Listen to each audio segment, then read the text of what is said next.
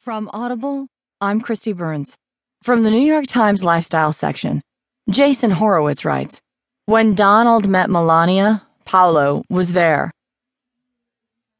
A couple of weekends ago, Paolo Zampoli received a text message from Melania Trump, the wife of the Republican candidate for president, urging him to give her a call.